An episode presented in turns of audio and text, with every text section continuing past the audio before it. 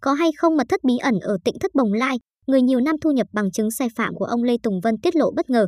Ngày 7 tháng 1, Công an tỉnh Long An cho biết, cơ quan cảnh sát điều tra công an huyện Đức Hòa đã ra quyết định khởi tố bị can đối với ông Lê Tùng Vân, 90 tuổi, Lê Thanh Hoàn Nguyên, 32 tuổi, Lê Thanh Nhất Nguyên, 31 tuổi, Lê Thanh Trùng Dương, 27 tuổi, cùng ngụ số nhà 191A, ấp Lập Thành, xã Hòa Khánh Tây, huyện Đức Hòa, tỉnh Long An nơi được Lê Tùng Vân đặt tên là Tịnh Thất Bồng Lai, còn gọi là Thiền Am bên bờ vũ trụ, để điều tra về hành vi lợi dụng quyền tự do dân chủ xâm phạm lợi ích của nhà nước, tổ chức, cá nhân.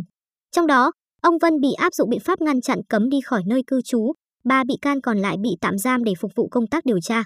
Ngoài những thông tin rúng động về sai phạm của Tịnh Thất Bồng Lai, dư luận còn đồn đoán nơi này có một mật thất bí ẩn. Dù cơ quan chức năng đã lên tiếng phủ nhận thông tin tìm thấy Diễm My trong căn hầm này nhưng một số hàng xóm, dù chưa sang Tịnh Thất Bồng Lai nhưng đã trả lời YouTuber rằng nơi này có mật đạo. Luồng thông tin mâu thuẫn khiến dư luận càng đưa ra nhiều phán đoán mơ hồ.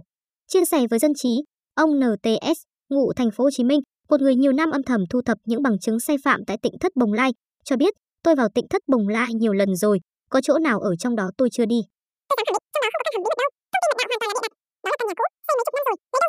Quanh khu đó còn thường xuyên bị ngập, hầm nào chịu nổi. Ở Tịnh Thất Bồng Lai chỉ có các căn phòng nhỏ, ẩm thấp, tối tăm. Những căn phòng này được ông Vân chia nhỏ từ căn nhà lớn để có chỗ riêng tư cho nhiều người. Mỗi căn phòng chỉ vài mét vuông, có cửa sơ sài. Vì vậy, những căn phòng này đã được ông Vân đặt bỏ mấy tháng trước để lấy chỗ xây nhà mới. Người ta không vô đó, cứ đồn bậy bạ.